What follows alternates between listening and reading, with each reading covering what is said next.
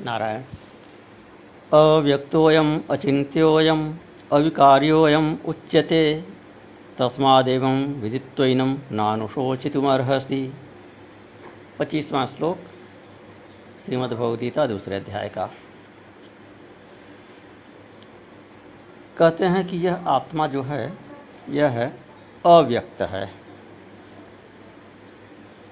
अचिंत्य है, अविकारी है। कैसे? अव्यक्त कैसे है? क्योंकि यह इंद्रियों का विषय नहीं है। इसे आँख से देखा नहीं जा सकता है, कान से सुना नहीं जा सकता, इसका स्पर्श नहीं किया जा सकता है।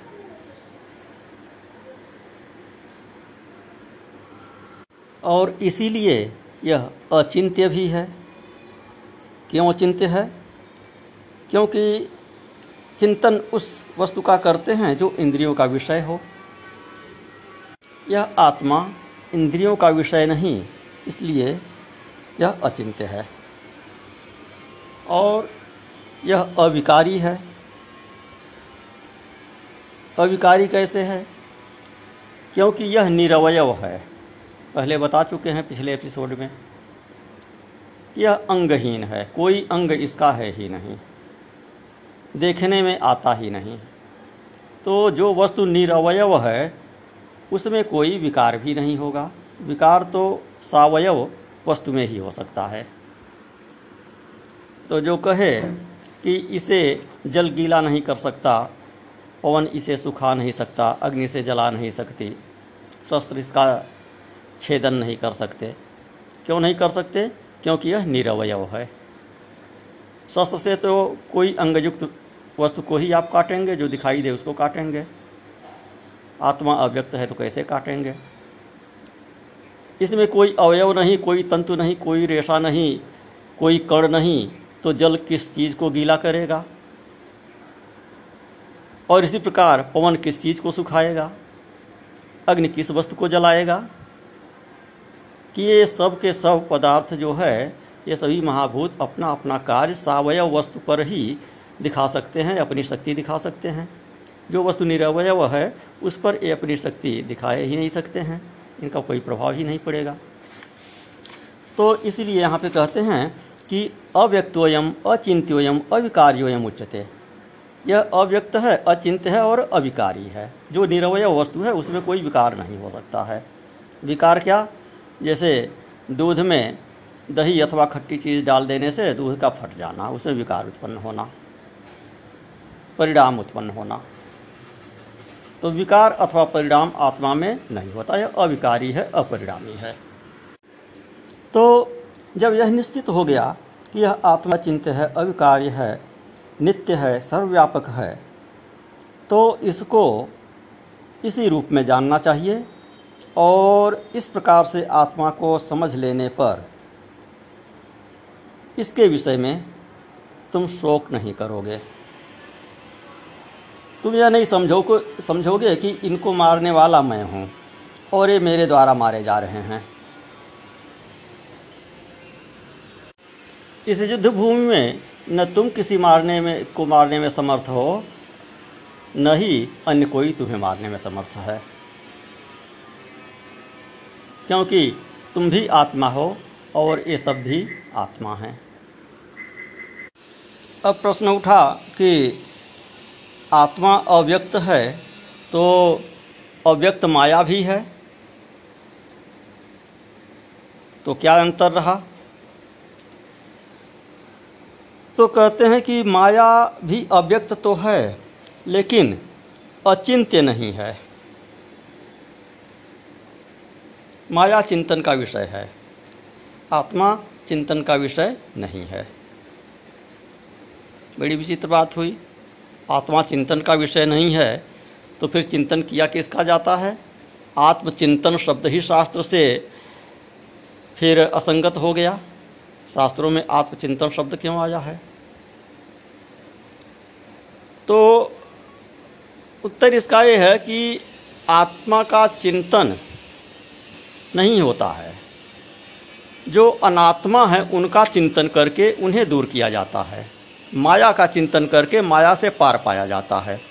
माया को जान लिए, अविद्या को जान लिए, अनात्मा को जान लिए तो आत्मा को अपने आप जान जाएँगे। आत्मा तो आप स्वयं हैं। आत्मा तो स्वयं ज्ञान स्वरूप है। उसे जानना नहीं है। अन्य जो अनात्म विषय हैं, जिनसे आत्मा ढका हुआ है तो उस अनात्म विषयों के आवरण को जानकर हटा देना है। उसके उपरांत आत्मा तो आप स्वयं हैं। तो चिंतन अनात्म विषयों का करके उसे हटा देना है। अनात्म विषयों का चिंतन करके हटाना ही आत्मचिंतन है। आत्मा का अलग से कुछ चिंतन नहीं करना है। फिर प्रश्न होगा कि आत्मा और ईश्वर में क्या कोई अंतर है? निराकार ईश्वर भी अचिंत्य है, ईश्वर भी निराकार है, अव्यक्त है और अचिंत्य है। तो कहते हैं कि नहीं, ईश्वर अचिंत्य नहीं है। ईश्वर निराकार तो है, लेकिन चिंत्य है। चिंतन करने पर भक्तों के समक्ष वह प्रकट हो जाता है। आत्मा कोई रूप धारण नहीं करता है।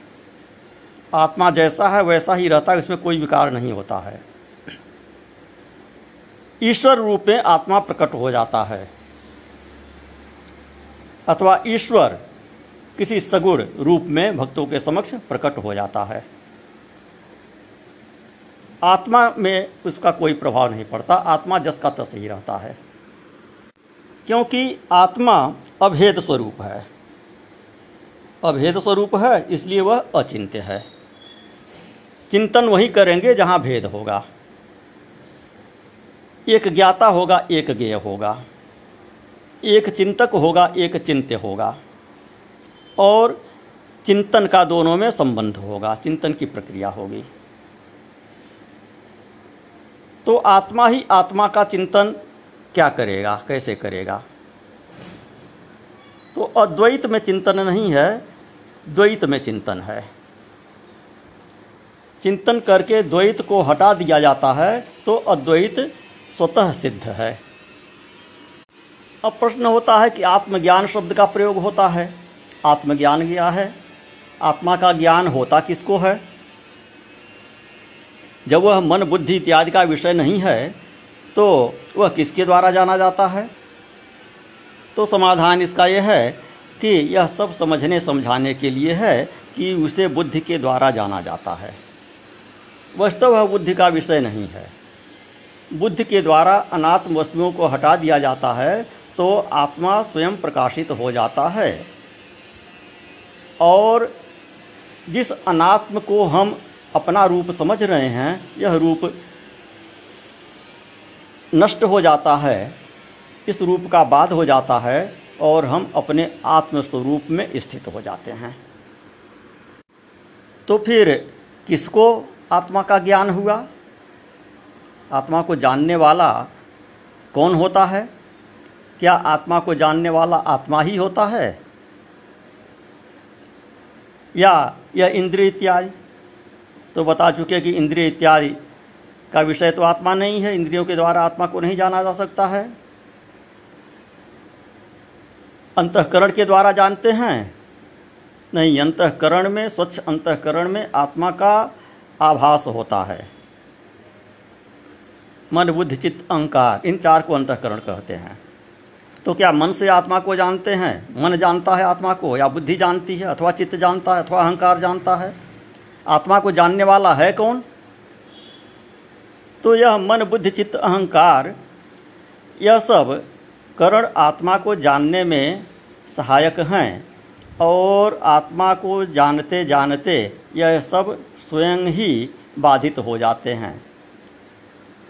इन सब का आत्यंतिक नाश हो जाता है। मन का भी नाश हो जाता है। उसके बाद आत्मा का ज्ञान होता है। किसको ज्ञान होता है?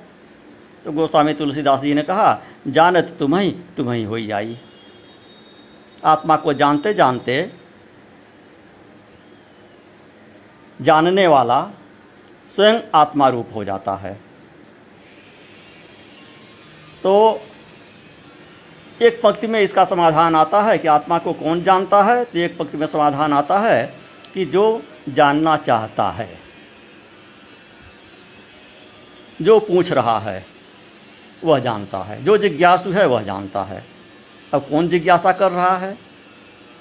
मन जिज्ञासा कर रहा है, बुद्धि जिज्ञासा कर रही, चित्त जिज्ञासा कर रहा है, अहंकार जिज्ञासा कर रहा है। हमारी वाणी जिज्ञासा कर रही है, नेत्र जिज्ञासा कर रहे हैं। कौन जानना चाहता है? तो यह सब तो उपकरण हैं। इन सब का वह अविषय है। तो जो अहम तत्व है, जो उसे जानना चाहता है मैं जो आत्मा को जानना चाहता हूँ, मैं कौन है? मैं, मेरा मन नहीं है। क्योंकि जो चीज़ मेरी है, वह मैं नहीं हो सकता। आप कहेंगे कि मेरा ऐसा मन कर रहा है, मेरी बुद्धि ऐसी कर रही है, मेरे चित्त में यह चीज़ आ रही है। मुझे इस चीज़ का अहंकार हो रहा है। तो जो चीज़ आपकी है, मेरा मन, मेरी बुद्धि, मेरा चित्त यह सब आप स्वयं नहीं हैं। और ज्ञान आपको ही होना है। इन चीज़ों को ज्ञान नहीं होना है। तो इन चीज़ों के माध्यम से अनात्म चीज़ों का चिंतन करते करते, क्योंकि ये सब भी अनात्म चीज़ें हैं तो अनात्म का चिंतन चिंतन अनात्म के द्वारा। अनात्म के द्वारा ही अनात्म को हटा दिया। पहले जो अन्य रूप में दृष्टिगोचर होती हैं अनात्म चीज़ें। उनको हटाया, उसके बाद जिस चीज़ के द्वारा दृष्टिगोचर होती हैं, उनको भी हटा दिया। उसके बाद आत्म का दर्शन हो गया। वही मैं हूँ जो जानना चाहता हूँ। और किसको जानना चाहता हूँ? अपने को ही जानना चाहता हूँ। तो आत्मा ही आत्मा को जानना चाहता है। आत्मा को ही आत्मा का ज्ञान होता है। यह भी केवल समझने समझाने के लिए है। क्योंकि जहाँ हम ये कहेंगे कि किसको किसका ज्ञान होता है तो वहाँ एक ज्ञाता होगा, एक ज्ञेय हो जाएगा। और आत्मस्वरूप में कोई ज्ञाता ज्ञेय नहीं रह गया। तो गोस्वामी तुलसीदास की वह चौपाई ही यहाँ पर सटीक बैठी कि जानत तुम्हें तुम्हें हो जाई। जो आत्मा को जानना चाहता है, वह अनाथ विषयों का निराकरण करके स्वयं ही आत्मा है। हो जाता है, यह भी नहीं कह कहते बनता है, वह स्वयं ही आत्मा है। जो आत्मा है, वही परमात्मा है। तो जानने वाला स्वयं ही परमात्मा है। तो प्रश्न उठा कि क्या अचिंत्य का भी ज्ञान होता है? जब वह अचिंत्य है तो उसका ज्ञान कैसे होगा? तो कहते हैं कि जैसा व्यावहारिक वस्तुओं का ज्ञान होता है, वैसा नहीं होता। वह विषय रूप से नहीं जाना जाता है। आत्माकार वृत्ति होने में केवल वृत्ति व्याप्ति होती है, फल व्याप्ति नहीं होती है। अर्थात, अनात्मा का निषेध ही आत्मा का ज्ञान है। और अनात्मा का चिंतन न होना ही आत्मचिंतन है। तो अनात्मा का चिंतन करते करते कि यह चीज़ें अनात्म हैं, यह मैं नहीं हूँ, यह मैं नहीं हूँ, यह मैं नहीं हूँ, यह सब चीज़ें मेरी हैं, लेकिन यह मैं नहीं हूँ। उसके उपरांत समझेंगे, यह चीज़ें मेरी भी नहीं हैं। तो अनात्मा का चिंतन करके फिर उन उन्हें हटाएँगे और उनके बारे में चिंतन करना बंद कर देंगे। चिंतन कब तक करेंगे? जब तक वे चीज़ें हट नहीं जाती हैं। उन चीज़ों के हट जाने के बाद उनका चिंतन नहीं होगा। लगेगा कि यह चीज़ें तो मिथ्या हैं, ये है ही नहीं तो इनका चिंतन क्या करना? तो जब उनका चिंतन, अनात्म चीज़ों का चिंतन नहीं होगा तो वही आत्मचिंतन हो गया। आत्मस्वरूप में स्थित ही आत्मचिंतन हो गया। तो अब यहाँ तक, पच्चीसवें श्लोक तक, परमार्थ दृष्टि से विचार करके कहा गया कि शोक नहीं करना चाहिए। तुम्हारे सामने जो उपस्थित हैं, तुम्हारे गुरु द्रोणाचार्य, तुम्हारे पितामह भीष्म और अन्य सगे संबंधी, इनके लिए तुमको शोक नहीं करना चाहिए। अब तक परमार्थ दृष्टि से बताए। क्योंकि इनमें न किसी को तुम मार सकते हो, न कोई तुम्हें मार सकता है।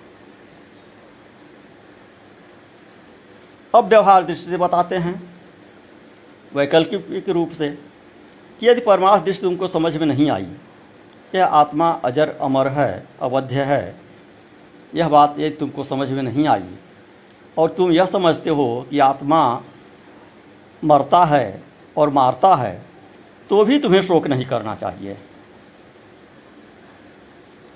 यदि चारवाक वाली दृष्टि तुम अपनाते हो तो भी शोक नहीं करना चाहिए।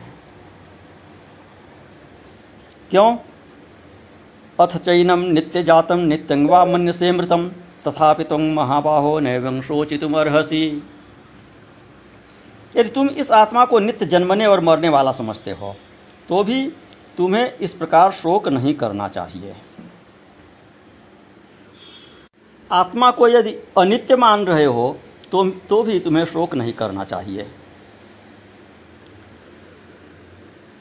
यदि प्रत्येक शरीर की उत्पत्ति के साथ इसको उत्पन्न होने वाला मानते हो, और प्रत्येक शरीर के नाश के साथ इसको नष्ट हुआ मानते हो, इसको मरा हुआ मानते हो तो भी ऐसे आत्मा के विषय में तुम्हें शोक नहीं करना चाहिए। क्यों?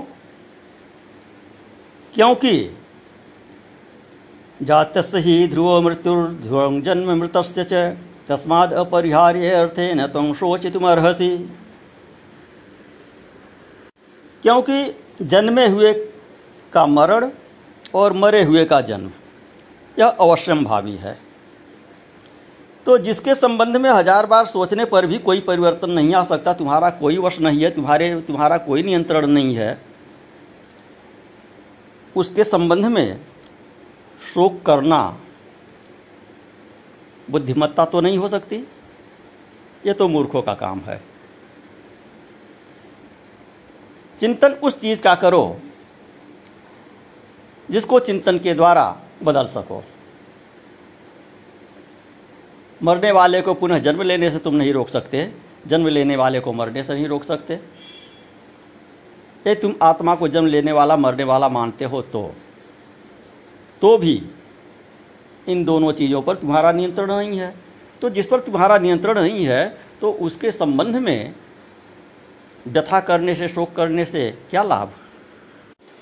तो यहाँ जो ध्रुव शब्द कहे जातस ही ध्रुव मृत्यु ध्रुवंग जन्म मृत तस्माद परिहार्य अर्थ है न तुम शोचित मरहसी कि जन्म लेने वाले की मृत्यु निश्चित है मरने वाले का जन्म निश्चित है। यह वेदांत का सिद्धांत नहीं है। यह सृष्टि के चक्र प्रवाह को सूचित करने के लिए है। यह जीव दृष्टि से है, आत्मदृष्टि से नहीं है। जब तक जीवत्व है, तब तक जनन और मरण, यह सुनिश्चित है। और जब ज्ञान के द्वारा जीवत्व का बाध हो गया, आत्मस्वरूप में स्थिति हो गई तो जीवन मरण के चक्र से छुटकारा मिल जाता है। वहाँ पर यह श्लोक लागू नहीं होता है। तो कह रहे हैं कि आत्मदृष्टि से भी तुम्हें शोक नहीं करना चाहिए, क्योंकि आत्मा अजर अमर है, और जीव दृष्टि से भी तुम्हें शोक नहीं करना चाहिए, क्योंकि जीव का जन्म और मरण निश्चित है। इस पर तुम्हारा कोई वश नहीं है। इससे कोई बच नहीं सकता है। नारायण।